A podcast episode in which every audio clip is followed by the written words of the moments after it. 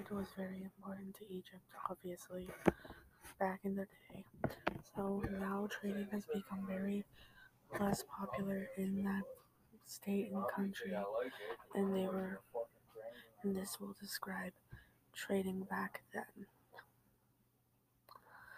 The Egyptians were very good traders, and then and back that they traded a they had a really good way with words in that they were really good at making other people saying them into giving them more valuable resources for stuff that wasn't as valuable.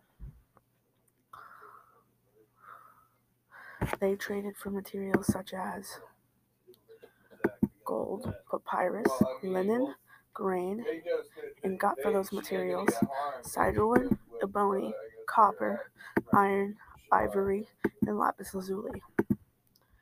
In conclusion, Egypt was one of the best traders because they had the best routes and ways to get more valuable and to make a better place and country.